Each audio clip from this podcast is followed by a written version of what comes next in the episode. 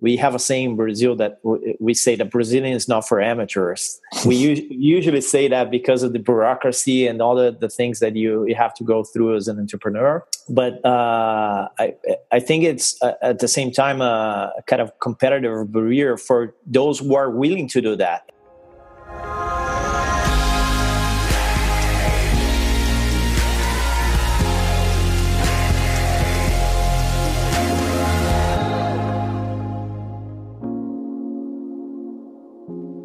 Welcome to the SaaS Revolution Show, a podcast that brings you insights and tactics from the greatest SaaS minds across the world.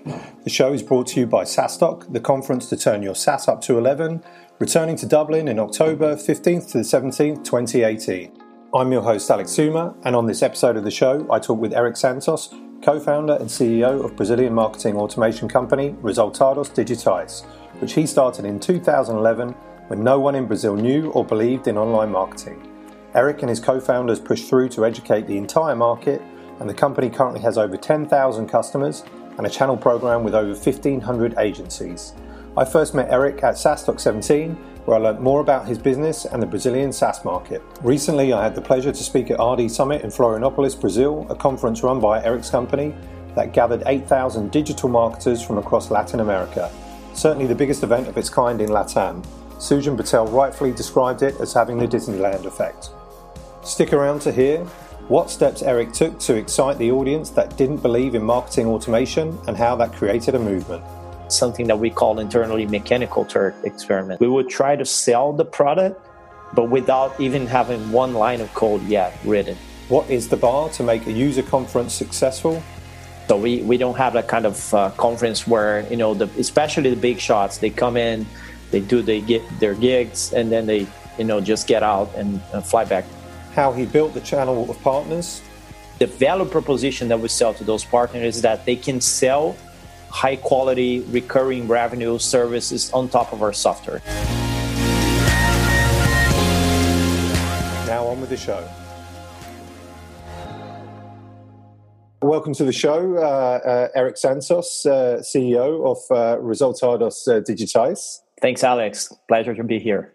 Well, it's uh, uh, good to uh, good to see you again. We uh, I, I, saw you a couple of weeks ago in uh, in Brazil in sunny Florianopolis. So I guess that's where you are uh, today. Yeah, exactly. It's pretty sunny today here. okay, very good. It's it's, it's pretty rainy and and very cold in in, in the UK right now. Um, but but Eric, yeah, you know, super excited to to, to, have you on the show. Um, now, um, as I mentioned, you're the you're the CEO of Resultados Digitais. Um, uh, perhaps I'll, i if it's okay with you, I'll, I'll call you RD uh, uh, for short. Uh, um, sure. to, to, to tell uh, the the audience a, a little bit about uh, about yourself. You know, who is Eric Santos? All right, so I'm a, I've been a tech entrepreneur for the last 15 years. So my first company was in the mobile space. So I was I'm engineer by formation and uh, after I left college, I started my first company. Um, sold it a few uh, six years later. So started RD in 2011. So we actually um, launched the product the, the following year, 2012 and uh, we basically we have a marketing automation platform for SMBs mm-hmm. uh, that was initially focused on Brazil only, uh, but now we're expanding to other markets too. So uh, our platform is called RD Station. Mm-hmm. It's basically a marketing uh, automation platform with um, you know landing pages, email marketing, uh, SEO, lead nurturing, analytics, all that kind of stuff that you usually find in a marketing automation platform. Um, yeah, and I've been the uh, I'm the co-founder and CEO of the company. So right now we are at about 600 uh, employees. Mm-hmm. Uh, we just crossed the 10,000 customers mark. So pretty happy about, yeah, pretty happy about the, uh, the those years that have passed and the, and the following years too. Well, so what, what, what drove you to you know create this uh, uh, create RD uh, you know back in 2011? You know, where, um, what what got you excited about you know uh, digital uh, you know uh, or, or, marketing? yeah, I think that goes back to my previous company because I was trying to uh, reach my potential customers there or clients. So we, we used to sell um, mobile projects to brands in Brazil through their agency, agencies. And uh, at that time, that was like 20, uh, 2006, 2007. So uh, that was even before the iPhone came out. So nobody actually knew how to, you know, use mobile in their, uh, you know, marketing strategies. So we wanted to not only evangelize the market, kind of educate the market, but also uh, make sure that we were seen as an authority in this uh, in, in, this domain. So that was, you know, out of uh, I would say that naivete, we started creating content around the topic, and then that's how I kind of uh, bumped into this concept of online marketing, inbound marketing. And then that was about the time where most of the uh, the leading companies in U.S. in, in our space uh, got started to 2007 2008 so i started learning from them too and i, I was actually feeling the pain because i had to use a bunch of different tools to kind of do online marketing uh, well and uh, had to allocate precious development resource to to do that so uh, the value proposition of having an integrated platform really resonated with me at, at, first. And then when I saw that there was an opportunity here in Brazil that nobody was doing anything, and, uh, and, and there was some very different situations in terms of customer maturity, you know, level of service expected. So I, I thought it was a good idea. So they started start, decided to start the uh, in 2011. Well, it, sound, it, sounds like it was a good idea now that you have uh, 10,000 customers. So uh, you, I think you, you, proved that there was the, uh, the need for it. But I guess back in 2011, uh, when you, you're bringing the, the concepts of, you know, marketing automation and, you know, content marketing, uh, um, you, you know, to, to Brazil, uh, I guess it was a very different picture, sort of, you know, back then, making those kind of first sales. Like, you know, did did the SMBs, you know, believe in what you were what, what you were trying to sell them and believe in marketing automation? Uh, you know, how was it? You know, how have you managed to reach ten thousand? Uh, you know, over the years.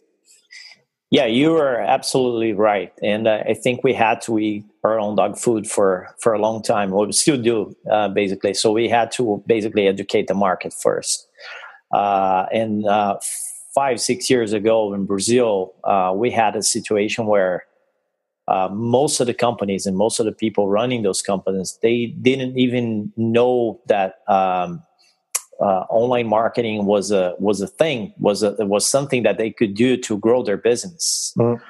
so we kind of had to sell the concept first and then we would sell the opportunity of having a, a solution to uh, help them do that so most of our educational initiatives in the beginning were weren't around our company or the product, were basically around the, the subject about the uh, the opportunities and the the benefits that they could have if they did well online marketing. So that's a main tenet of our content marketing initiative still to this day. Mm-hmm. But of course, over time, the market matured a little bit, and then we were able to, uh, you know, get into more sophisticated discussions and also uh, introduce the product uh, in many different ways along the way. And and sort of like the first year, let, us have a look at the first year. You know, how long was it until you got, you know, I guess initial traction to the point, and then uh, till you found product market fit? What was the kind of time scales there? Sure. Um, so we did three things in the beginning in parallel. Um, the first one was, you know, education. So mm-hmm. we started um, creating content and uh, doing speaking gigs and that kind of stuff. Um, so that was really important because when we launched the product uh, about a year later, uh, we already had 10,000 leads in our database. So that was the kind of the initial uh, set of uh, potential customers that we had, uh, mm-hmm. and they were already consuming our content. So the second thing we did was uh, customer discovery and customer development and that was important because I I felt really strong ab- um, about the you know the demand in general, but I didn't know exactly what kind of product and what kind of level of service those customers would need here in Brazil. So we actually did uh, for the first you know 18 months we did uh, something that we call internally mechanical turk experiment. So we mm-hmm. would we would try to sell the product but without even having one line of code yet written. Uh, and we uh, we did it ourselves. So let's say that uh, a client would want uh, to use a landing page creator someday. Mm-hmm. Uh, we would just create the, the, landing page for them. They will send us the text and the images. We would just create a landing page ourselves and then you know publish to them.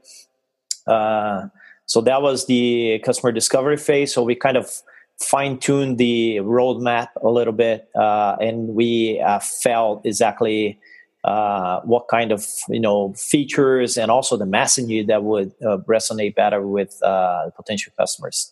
And the third thing was the, the product development itself. So uh, since we have a such a broad platform, it takes some time to get something like meaningful on the street. So that's why we we only launched the product um, a few uh, 18 months after uh, starting the company so the, the official launch was in august of 2012 so about 18 months after we started and and when when did you uh, decide to raise uh, venture capital, and, and, and, what was the reason sort of behind that? Uh, uh and, and, I guess the third part to that, uh, I understood it, it, it, took some time uh, yeah. know, as well. Can you just give us a little bit of insight around that fundraise? Sure, sure. Um, I think well, we were lucky that we could bootstrap the company for the first couple of years. Uh, I, I, had some money from my previous venture, um, but uh, I think the the main idea was not only uh, not only that, but actually making sure that we had product market fit. Because the last thing that I wanted at that time was to kind of raise money and then have nothing uh, to scale on. So um, for the first couple of years, we bootstrapped the business, and then uh, I raised an angel round uh, by the end of 2012. And then the idea uh, at that time was to find a repeatable model. So we were doing um, we were doing inbound marketing, generating leads. So I wanted to make sure that we could close deals out of those leads, and then we could also serve those customers mostly online. So that was the kind of the the the, the predictable machine that we were building at that time. Mm-hmm. And when we felt that we had something going on there, we uh, we felt ready for for our, our first uh, kind of institutional round. So I uh, started front fundraising basically um, in the middle of 2013, so about six months in after the, the angel round.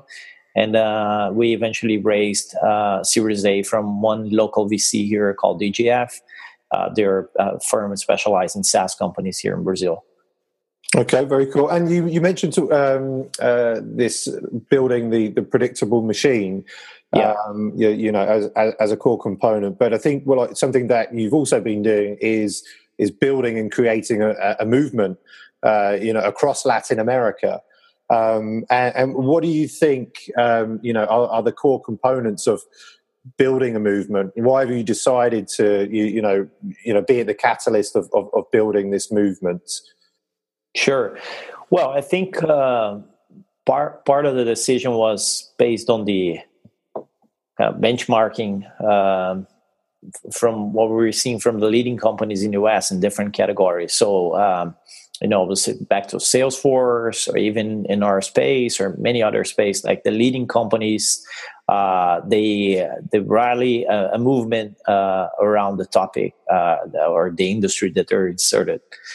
Um, so that was the initial idea, but uh, what we figured out along the way was that there was a lot of people um, that uh, were already working on the topic, or, or you know, especially in our we have a i can get to that later but we have a partner program with marketing agencies. So there are a lot of marketing agencies already working in digital marketing but they didn't they didn't have the forum to you know discuss debate learn uh, so pretty quickly we figured out that we could uh, not only being perceived as an authority by kind of writing great content doing webinars that kind of stuff but also throwing events throwing conference that we could um, gather the community and gather specialists and people who know what they're doing. They're, you know, they either uh, have a lot of experience um, in the subject or are, are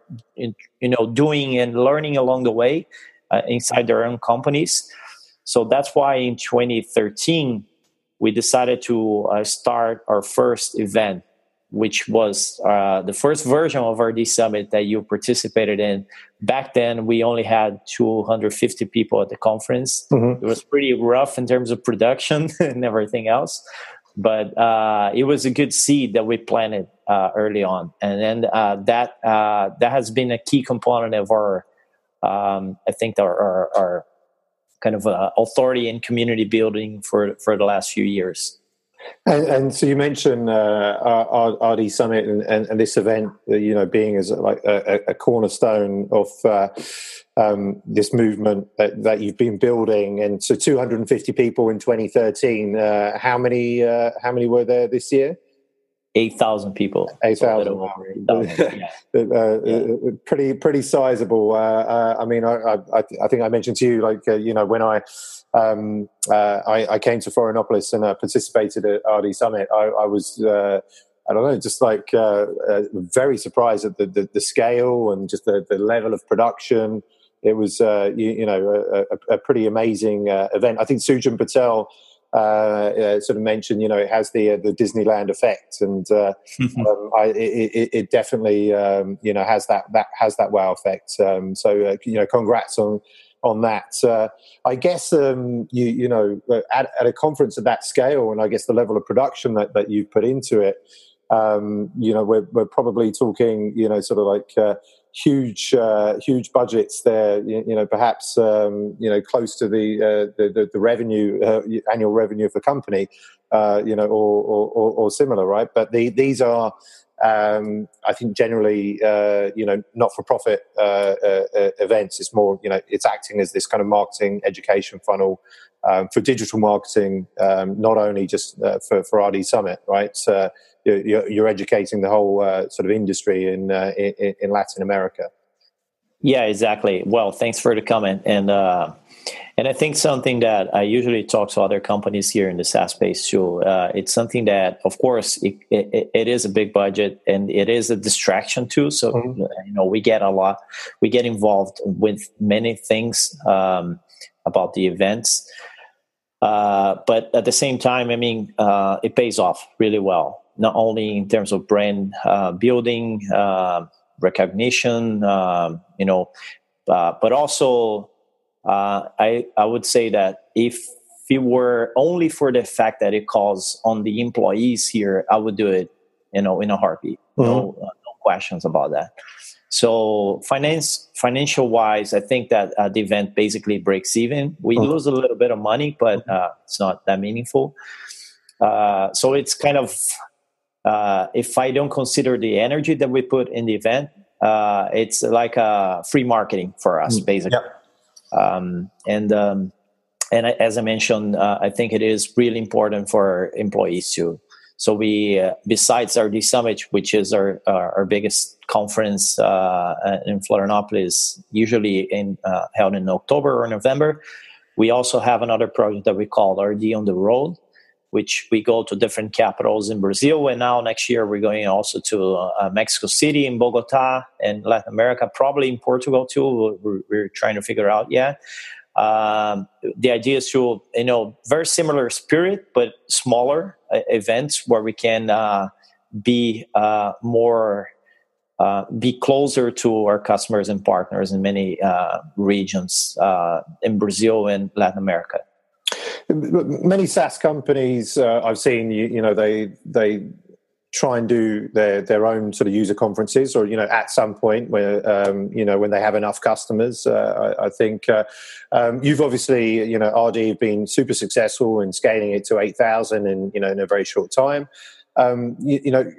Can you distill down to like what what are the maybe the core elements of uh, you know creating a successful uh, user conference uh, you know are, are, there a couple of things that uh, you know i guess our, our listeners you know uh, perhaps who are thinking about creating a user conference should be uh, should be mindful of sure um, i think the the main component is not to make the conference about the company or mm-hmm. the product mm-hmm. so it's all about the content and the community uh, and it, it's a trap that I've seen uh, some some other companies fall into. Um, so we of course we uh, since we have the space and usually it's my keynote speech uh, I do talk a little bit about you know our launches and strategy, but that's even like twenty minute thing, uh, mm-hmm. even in my presentation. So we try not to uh, not to have anyone that's gonna sell their products on stage. So uh, we call this word here in Brazil in Brazil jabá, which is when you go to you know to a conference and they speak about um, your company rather than the, the, the you know any particular useful content. Mm-hmm. So, and the the bar that we have for our speakers here is that, and and I think that we achieve su- success when we reach that is that when we uh, when you have a speaker finishing their presentation and then just sitting to watch the next speaker. Um, so we we don't have that kind of uh, conference where you know the especially the big shots they come in they do they get their gigs and then they you know just get out and, fly back to their uh, to their places so most of the people here even the, the, the, you know the, the international guys like you or or or and Jaco or and Henley they stuck around for three days mm-hmm. here so that's the kind of uh, bar that we have for in terms of content and the other thing i think it's uh, it comes down to experience too so Sujan mentioned the Disneyland effect. That's something that we uh, we um, we're pretty fortunate, but at the same time, it's it's something that we did by design, which is we don't hire anyone else to work at the conference. Only our employees work mm-hmm. at the conference, mm-hmm. except for of course like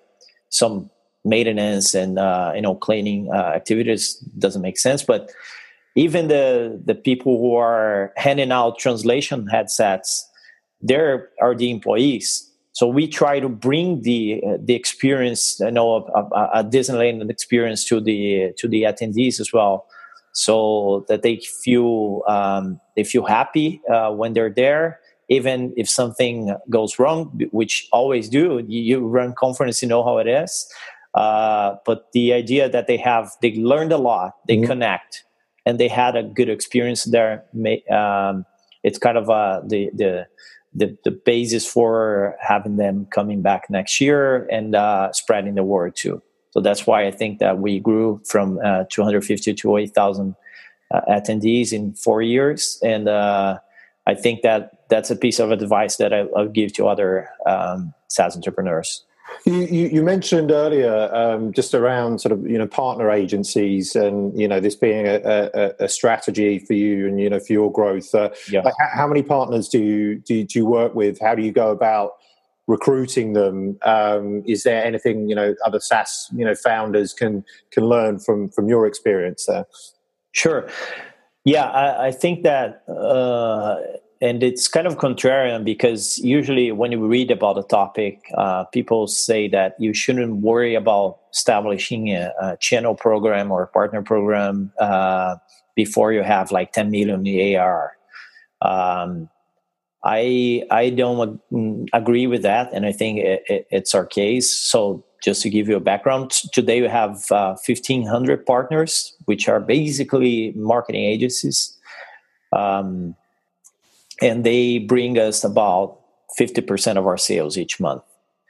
Um, so that uh, program, uh, the, the, importance is growing over time. So th- that program started really small in 2013, and then it's uh, it's growing ever since. And the uh, the way that we capture those partners now, the way that we attract them, is basically through our inbound marketing activities too. So at first we they were drawn by the content that we created uh, uh, around online marketing but now we also have another blog and another um, and another set of materials that we created specifically for them. So how to be a better marketing agency how to you know set the prices for a service how to onboard new customers that kind of uh, that kind of thing that we discuss in this uh, second blog. So that's our main channel for uh, uh, acquiring and educating our partners. And then after they're um, they join the program, we work with them to make sure that they can sell our, our solution and their services to their customers, and also uh, proper onboard and serve them after after that. And I think the the main thing that we learned along the way, even though we we give them a commission uh, on the the subscription, it's not something that's meaningful or uh, will move the needle for them. It uh, the uh, the the value proposition that we sell to those partners is that they can sell high quality recurring revenue services on top of our software. So the commissions uh, it's usually less than 10% of the services revenue that they can get out of the uh, out of the partnership. Mm-hmm. So it's not meaningful, as I mentioned, and uh, it's something that we we hear a lot from them. Uh, but if you if you can find a partner that with your specific solution can you know up their game and sell different kind of services uh, especially you know regarding the marketing agencies they're used to having you know just one-off projects not very much predict- predictability that kind of thing. So we kind of solve the problem for them. So now they can sell different types of services and uh, and can, they can prove roi to their clients uh, with their software. So that's a much more propelling uh, argument for them to join the program and okay. do the, the investment that they do, they need to do on their end very cool. Uh, I mean, congrats, fifteen hundred partners. You know, fifty percent of the sales. It's um, a, a, a, pretty uh, uh, good achievement there. And and now we're coming to the, the end of the show, so I've just got a couple, a couple of questions um, for you. Now, um, as far as as I know, uh, um, you know, uh, RD are the biggest marketing automation. Uh, you know, SaaS company in Latin America. Um, and you predominantly focus in, in Latin America, um, sort of right now. I mean, it's a huge market, right? So um, uh, uh that, that that's pretty cool. Have you got plans to to you, you know go beyond and to, to, to really you know bring this uh, across the globe, or are you, are you comfortable with the uh, the hundreds of millions of people that are in uh, uh, Um, we we do we do have plans. So, um, but that's not to say that we we're running out of room to grow here in Brazil. Mm. Just give an idea, we have ten thousand customers now, and uh, we think the addressable market here in Brazil is probably around a million companies. So, um, but the thing is that we when we we were totally focused in Brazil for the first few years and uh, even with the product and the content only in Portuguese, we started seeing some demand from uh, other markets too. So uh, initially, you know, from from companies in Portugal, which is uh, of course uh, you can you can get that easier.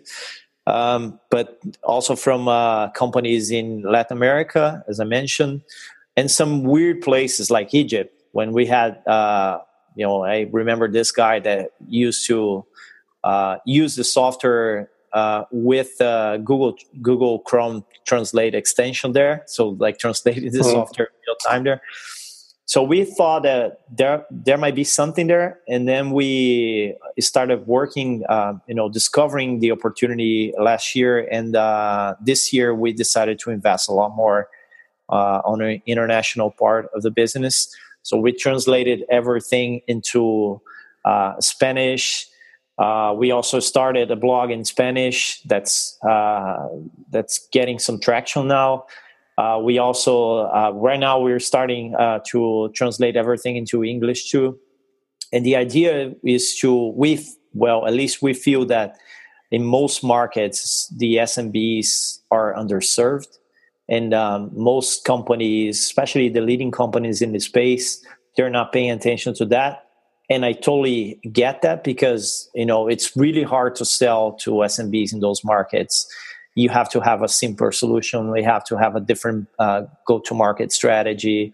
You have to have uh, a, a, partner program that can help you do the last mile uh, in terms of service uh, because they expect that. Um, so that's something that I think we cracked the code here in Brazil, and most of the the, the elements of this model are replicable in other uh, markets too. So we, as I mentioned, we started with Latin America and uh, Portugal first. Uh, right, we this year we're well, 2018 we're uh, planning to expand to other markets too, other emerging markets preferably, and the uh, we it, it's still small compared to the operation in Brazil, but we're growing faster in Latin America than what we did in, in Brazil in the beginning. So we're pretty bullish about the the strategy. Um, and uh, besides that, I think the challenge for me is to keep scaling the company, uh, keep improving efficiency, and working on bottlenecks, bringing leaders to different parts of the company, scaling the team internally. So that's a lot of challenges that come with uh, you know this phase of the company, basically in terms of scaling the operation internally. Mm-hmm. Um, and, and so you, have just talked about your internationalization plans and um, you know taking RD beyond Latin America and into Europe. But I, I, guess a final sort of thought on the the the, the state of SaaS in uh, in Brazil, and uh, and so obviously when you know when we were at uh, RD Summit a few weeks ago, we had uh, or you had um, uh, you know uh, from Zendesk, you know as one of the speakers, and Zendesk, you know looking at you know Brazil, they're already active in Brazil as it's an important market for them. Uh, and I know, I think like Pipedrive, actually, I was speaking with them this week at Web Summit, and you know, for them, Brazil is uh, is, is, an important market. Beyond that, I, I, don't know how many, let's say, these international, um, uh, you know, uh, scaling SaaS companies are active in Brazil. But can you give us some insights, uh, uh, you, you, know, in, into that and, and, the state of SaaS in Brazil? Sure. Um, well, I, I, absolutely agree that the markets big here, and uh, uh, uh, it's got a big opportunity for for companies everywhere in the in the world. Uh, but at the same time, it's pretty hard to do business here in Brazil. Um, to open up, you know, an office or you know even do the basic stuff here. So most of the companies that I see, and I think that Zendesk is an exception. Um, they try to kind of um, you know try uh, without uh, the proper resource and then uh, they just give up after after a while. So we have a saying in brazil that we say that brazilian is not for amateurs. We usually say that because of the bureaucracy and all the, the things that you, you have to go through as an entrepreneur. Um, but uh, I, I think it's uh, at the same time a, a, kind of competitive barrier for those who are willing to do that. And I think Zendesk and Pipedrive are, are, are two good cases of companies that have prioritized the market, have dedicated resource for, for the region. Uh, in, in the case of Zendesk, they have an office here. They have you know full time employees here in Brazil, uh, and I think some other companies have that too. Um, the SaaS space, not so much, but you know, all the other leading companies like Google, Facebook, uh, they all have big offices here in Brazil too. And I think it is an opportunity. And uh, regarding the Brazilian SaaS companies, I think we're seeing a good wave of great companies that are starting to get to the, you know, the 10 million, 20 million mark in ARR when uh, it's starting to go abroad too. Mm-hmm. So we're going to see, my guess is that we're going to see more and more Brazilian companies, um, you know, get into the radar of you know the the the, the SaaS uh, VCs and uh, the the ecosystem in general in other markets too, either in the US or you know Europe, uh, as you guys are based. Uh, so I I'm pretty confident that we'll see a lot more buzz about about the Brazilian SaaS companies in the next few years because we see a lot of companies and the problem is and just final thing on this uh, i think it's a it's both a blessing and a curse that we have such a big market that usually at first the, the companies they they focus on brazil only. Mm-hmm. uh, and uh, and that um, that comes with a price later on when they when they want to go abroad. So we definitely you know it's our case for sure. We're trying we ha- we're having to you know rebuild some things you know rethink some some things in terms of structure you know even you know the employee base to make sure that we can grow go abroad. It's different from a company like Pipedrive for instance that you know starts in estonia and then you know they have to go yeah. uh, abroad from the get-go. Yeah. So i think that uh, that's something that the brazilian companies are starting to learn uh, to think more globally from from day zero Awesome. Well, Eric, uh, you've been a, a, a great guest uh, on, the show today. Uh, a pleasure to speak with you uh, as always, and uh, look forward to you. You know, uh, continuing to follow the, the journey of of RD over the next couple of years, and and see you at at SaaStock 2018 as well. Um, so yeah, thanks again um, for, for, for being on the show, and um, you know, wish you all the best, and we will speak soon. Thanks, Alex. It was my pleasure. Thank you.